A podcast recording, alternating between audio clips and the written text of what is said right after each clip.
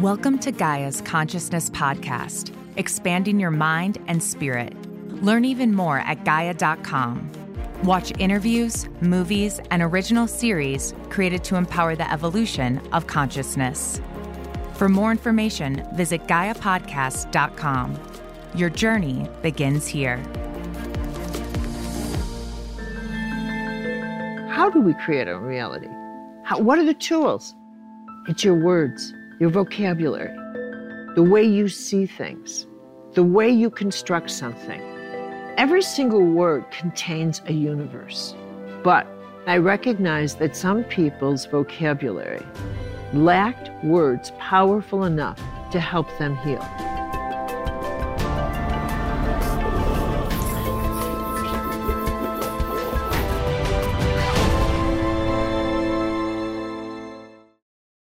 We've talked a lot about power in this series, and there's a reason for that. Because everything in life is on a power calculus. Whether it's physical power or emotional power, sexual power or spiritual power or creative power, and it doesn't matter. We want to know will this empower me or will this situation disempower me? Will this conversation empower me? Everything you do, whether you're conscious about it or not, is calculated by a power factor. Inevitably, the answer comes down to the words that were spoken to you. It's the power of your words. You listen to what someone will say to you, or what you, how you're going to phrase something, what the tone of the words they use. Everything is done according to words. As a wordsmith and a writer of dozens of articles and books, I've always paid attention to words. I love words. Honestly, I used to sleep, in fact, I still do, with a dictionary on my nightstand. And I would read words, and sometimes I'd think to myself, this new word, and I can't wait to use this new word. It's a, a word I never heard before, and how that word would change my world. And this love of words was probably one of the greatest assets in healing because I listened to what and how people phrase their universe, how they explain themselves in, in, with the words they use. And I realized into my work that a healing vocabulary is actually a requirement for healing. That is how we think, how you construct a thought, what we tell ourselves, what we believe, the thoughts we dwell in can be deal breakers. And, and, what seems extraordinary to me is the fact that many people lack a healing vocabulary. Um, I mean, while they may, for example, uh, speak about the need to forgive, they use the language of anger or of retaliating to hurt the people they, uh, they resent. And in the process, they hurt themselves. They continually choose words that aren't problem solving words. People will use phrases such as, I don't deserve this, or I've always been a good person, how did this happen to me? Or this is not my fault, I blame my divorce for this illness. So intensely negative are the words they use that they serve only to reinforce their illness, and all the while they think they're healing. But healing requires a positive vocabulary that helps you to reframe even the most frightening circumstances that you might find yourself in. Consider this we give our word or we break our word.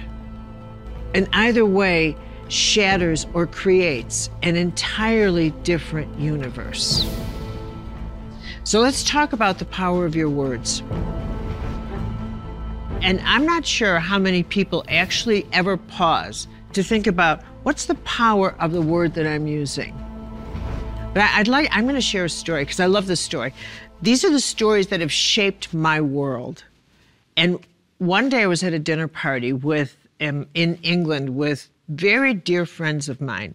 And they had a guest named Sister Jolenta. She changed my life. And she was talking about an email that she got from a bishop. How have times changed about nuns getting emails from bishops, and that alone was fun. She said she got this email and she had to respond. And he was getting impatient with her because she wasn't responding fast enough. And so she sent him an email. And as she was telling the story to us, she said, Well, you know, I thought to myself, he had all this time to reflect on the words that he put down to me. And I was thinking to myself, he's not given me enough time to reflect on the words I wanted to send to him. And then she said to us, and you know, I had to take into consideration how the words I would use would impact all the people I was responsible for. She was going to reflect on how every word she had to choose was going to impact the lives of everyone she was responsible for. So every word was a universe for her.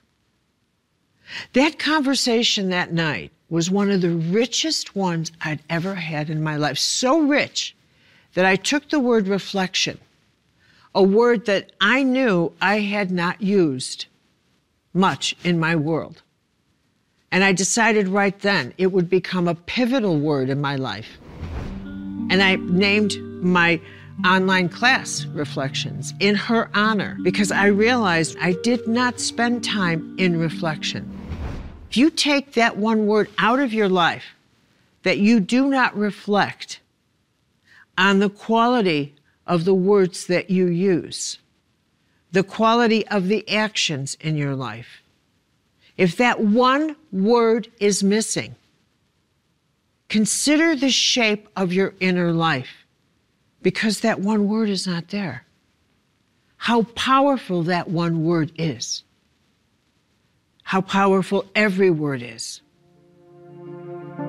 Think of the book of Genesis. In the beginning was the Word. So, what does it mean to give your word to someone? How much of the scar tissue you carry, or how much of the resentment you carry, is because of a word someone used that you feel you can't get over. Now, in my history with healing, in my history with people, in workshops, for example, or in dealing with illness, or in dealing with emotional trauma, the source of the trauma often comes down to what was said to someone. I was told when I was younger that I would never amount to anything, or that I was a horrible person. A handful of words had the power to traumatize someone for the rest of their life. Or conversely, the words that were never said to somebody. I was never told that I was loved enough. Words that were missing in your life. How is it that we even know each other except through the words that we exchange with each other and what it means to give our word to each other. There was a time in our society when giving your word to someone was enough to seal a contract, but I gave them my word. A word was enough to seal a bond, a partnership for the rest of your life. Now, today we need lawyers, we need contracts, we need signatures, we need all of this because we don't think of our word as having that kind of clout, but we should. And you know, you know why we should? This is the irony. This is the paradox of it. Just when we are beginning to beginning to realize that thoughts create form, that thoughts create our health, that thoughts create our world. This is when, in fact, we should absolutely look at the power that, our, that every word has that we say to each other. What words wander on their own through your mind and heart? What words just just kind of carry on in their own way and then talk to you on their own all day long and set up your reality for you?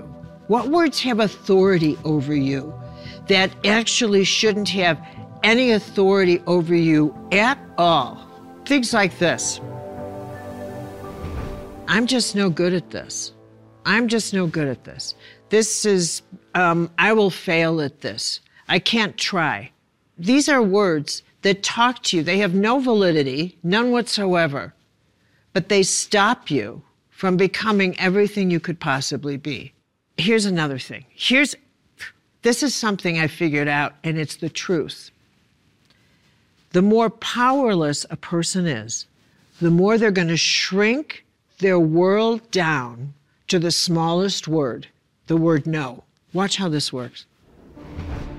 When a person's world becomes powerless on the outside, that person will refer to the only power they have on the inside, which is the power to say no. And you'll say, Do you want to do this? No. Do you want to try this? No. Would you want to go here? No. So they'll cling to the one word they know has power the power to control options, the power to stop their world. That's how powerful the word no is. Instead of the word that has the authority to keep their world moving, which is yes. Do you want to go here? Yes, let's try that. Do you want to try this? Yes, that sounds great. Well, how about if we do the yes, that sounds wonderful. Well, does this sound like a good idea? Absolutely yes, let's give that a try. That's how powerful the word yes is. But when you feel powerless, you're going to go to the tiniest word that stops everything from flowing in your life. This is how powerful the tiniest words are. What words do you have to constantly remind yourself of the words that other people have said to you? Now, that's a great, big, huge question because you can either remind yourself of positive words people have said that inspire you or words that deplete you. When I was in high school, I had a bit of an attitude. and I know that's hard to imagine, but I did. And I thought that when you're inspired, you don't have to be educated, that inspiration was its own education. And um, I soon learned that that wasn't the case. And this one wonderful nun said to me, Come here, Missy. She said, um, here's your paper. And I got a very bad grade. We don't have to go into that. But what she did say was listen here. If you want to be a writer, you have to learn the laws of English so that you can break them like a master. None of this stuff again. Those words were the greatest, to, greatest wisdom. And I reminded myself of them again and again and again and again. Gaia.com lets you explore over 8,000 films, documentaries, and original series. There's so much going on in the unseen world. Hidden truth. Why in the media today, they still seem to hold back on these incredible stories? Behind an unknown universe. Where science and spirituality all come together. Gaia.com. Content you can't find anywhere else. For more information, visit GaiaPodcast.com. Other people remind themselves of words people said to them that hurt them. As I was in healing, and I listened to people remind me of their wounds, I would think, why do you keep reminding yourself of that? Why do you keep playing that over and over and over again? And I've said to, to people so many times, if you could see those people again, and you would say, have the opportunity to say to them, You said this to me. You said to me, I would never be worthwhile. Would that satisfy you to take those words and give them back to them? What do you think would happen? Well, I, I would feel satisfied. Would you? What if what really would happen is they would say to you, I don't remember saying that to you. I don't remember those words. You remember them, but I don't. And that's the truth. So let's talk about something. Let's move to this. What's the most liberating word that you could actually get the meaning of, and that's the word humble. So I'm going to just pause here and we're going to go inside the word humble and all that's connected to that word, which is humiliating and humbleness, the whole family of that word. Because here's what's true the word humiliating is a word that I already know is in your head. I already know that. And this is how it talks it says, You can't do that because you're going to be humiliated. Or it speaks like this it says, What will they say? And that that word has clout. Or it speaks to you like this it creates fantasies for you. And one of the fantasies that it creates is that you imagine that your purpose in life is to be something great, big, huge, and glamorous and wonderful. Your purpose in life, mind you, is to be all of this so that you could go over to someone who humiliated you way back when and say, See how important I am. That's what that one word, that one word carries that big a universe in it.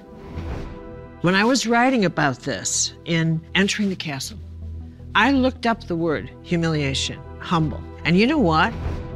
The Oxford English Dictionary lists humble as being poor, to be poor. And that is not true at all. If I could give you one word to empower you for the rest of your life, I would say here's the word humble. Be humble. Nothing is as powerful as understanding the meaning of humble. If you could pour that word into you, drench yourself in the meaning of what it is to walk this world with humbleness, to humble up as my motto. Picture yourself this way that all the words that people say to you that you fear, like you'll never be good enough for. they're better than you, no longer have clout over you because that that feeling of pride or hubris would evaporate because you would begin to feel a power in yourself that says, I don't need their approval. Why? What's wrong with me? Why would I need their approval? That world is not better than me. Humbleness is not about poverty, it's about freedom. With a motto like humble up, let's talk about words you should ban and never, ever use again the word deserve. If I was your spiritual director and you were sitting across from me, I would say, Now, exactly what do you think you deserve? And where do you get off with the idea that you deserve anything? Is it because of where you were born or because of your height? Or wh- where does that come from? And what you'd say to me is because you've suffered. You've worked so hard. You this or that. You'd give, you'd come up with some excuse all of which I would counteract. Deserve indulges your worst entitlements. That one word gives you permission to pick up a drink, to overspend, or to overeat, for example. Deserve is a word that gets you in trouble.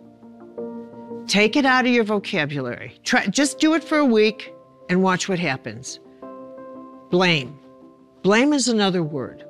Blame is a punitive word where you want to discount your own responsibility. You can't use the word blame. And here's another word. Now, this one's not going to go over big, but it's the truth. Entitled. You aren't entitled to anything. um, that word is a rough one. And I don't mean it politically, by the way. I mean, nobody is born entitled. None of us. Now, my favorite saint, Teresa of Avila, who I adore, she used to say to her nuns, You're not entitled to anything at all, and I don't want to see it in your face. And then she would follow it with this everything wonderful that happens to you, all the good things in your life, you did not make happen to you. You're not entitled to them, they are given to you. And that's called blessing. Think about someone who absolutely loves you. And in fact, one day when they're not looking at you, go look at them and imagine that this is what they're thinking. They're thinking that their life is so much better because you're in it, because you're in it. And that if something happened to you, they would mourn deeply and their whole world would change because you're not in it. Now, you're not entitled to that kind of love, but nonetheless, it happened to you. Somehow, you found somebody who loves you that much and thinks, my world would be so empty. And that person could be your partner, your lover, your, your husband, your wife, even your children, your friends. You can't make that kind of love happen. You do not have that kind of, and here's the operative word, power. You just don't have it. But it happened. So take the word entitled out and put the word blessing in. And look at all of these wondrous things that happen to you and think, I am seriously blessed. That's a word you can use. And don't crave false praise or endless attention, for example you will end up compromising yourself. You will negotiate some part of your soul to get something that is not worth anything. Perhaps a glance from a stranger, only to realize you've given up something so precious of yourself for the illusion of a second's worth of meaningless attention.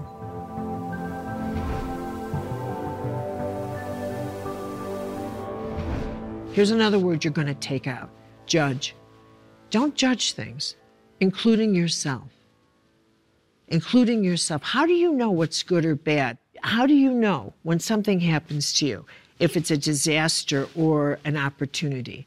I won't bother sharing those many, many stories that say, you know, this is a disaster, this is good, or this is bad. There's so many. But you know, if you judge everything by whether it's pain or pleasure, you're going to end up down the wrong street. Here's the word that you're going to use wisdom. I need some serious wisdom here. And wisdom tells me to back off and to not get attached to what's happening here and to say, how is it that I should respond in this moment? And watch my words. Watch how I frame this. Do I tell myself this is a disaster? Or do I say, be centered, be still? and trust what's happening and work my way through it with courage. Here's a word you need courage. Be centered. Make sure you reflect on what is happening in that moment. Here's the truth we're terrified to become conscious. We really are.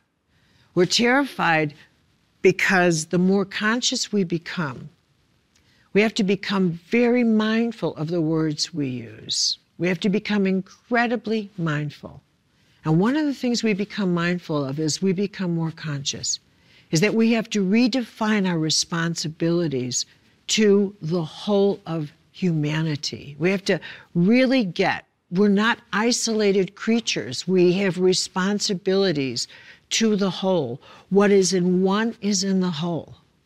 I belong to everybody, and everybody belongs to me that in fact what I say matters to everybody.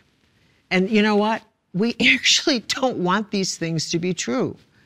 Holism is great on paper, but we it takes a great deal to live holism. It takes a great deal. So, what words empower us? What words? These are the big leaguers. I talked about humble, but here are some others mercy. Mercy is a powerhouse. Compassion, detachment. Stay detached, like I said. Hold yourself detached before you respond to something. And, and then consciously reflect and say, what words am I going to use to frame the experience that I'm in? I'm going to give you a workshop exercise. Now, I told people in a workshop one time, I said, I want you to tell me all about yourself. And I want you to language this in words you've never used before, but you can't use negative words. You have to tell me about yourself, but you can't bring your baggage with you. You can't tell me anything about your history. And you know what? A lot of them couldn't do it. A lot of them couldn't because they were so used to the negative language of saying, well, their wounds or their history was so filled with the negative. For example, I asked one woman who I knew had been sharing her wounds with everyone to tell me about herself, only I asked her to leave out her painful history. I asked her to highlight all the positive things that had happened in her life, as no one's life is all sorrow or suffering, and she stared at me as if I'd asked her to jump off the Golden Gate Bridge. And she began to cough and cough and cough, and finally she excused herself from our conversation. And I said, Tell me something positive about your past. Talk to me about all the good things that happened. And for them, it was difficult. It was difficult. The exercise is think about the wisdom that was said to you in your life, the good words that were said. And here's another exercise Do you empower other people with your language or disempower them? Pay attention to the language you use and, and note if it's difficult for you to empower another person and ask yourself why. Reflect on that. That I can't use a power word with another person. And then you have to ask yourself, what, what, what exactly is that about? That I find empowering other people difficult. Now, even the subtlest choice changes a position. Decide, for example, that you're going to pay attention to the tone of voice that you use when you use words, that that's a big deal. As you begin to listen to words, you decide that I even have to watch the volume. The subtlest choices make a big difference. So just consider the power of these two words when I ask this question Are you ready to really be free? Yes or no? Thanks. Thank you for listening to this episode of Gaia's Consciousness Podcast. Learn even more at Gaia.com and watch interviews, movies, and original series, all to empower the evolution of consciousness. For more information, visit GaiaPodcast.com. Gaia, watch, belong, transform.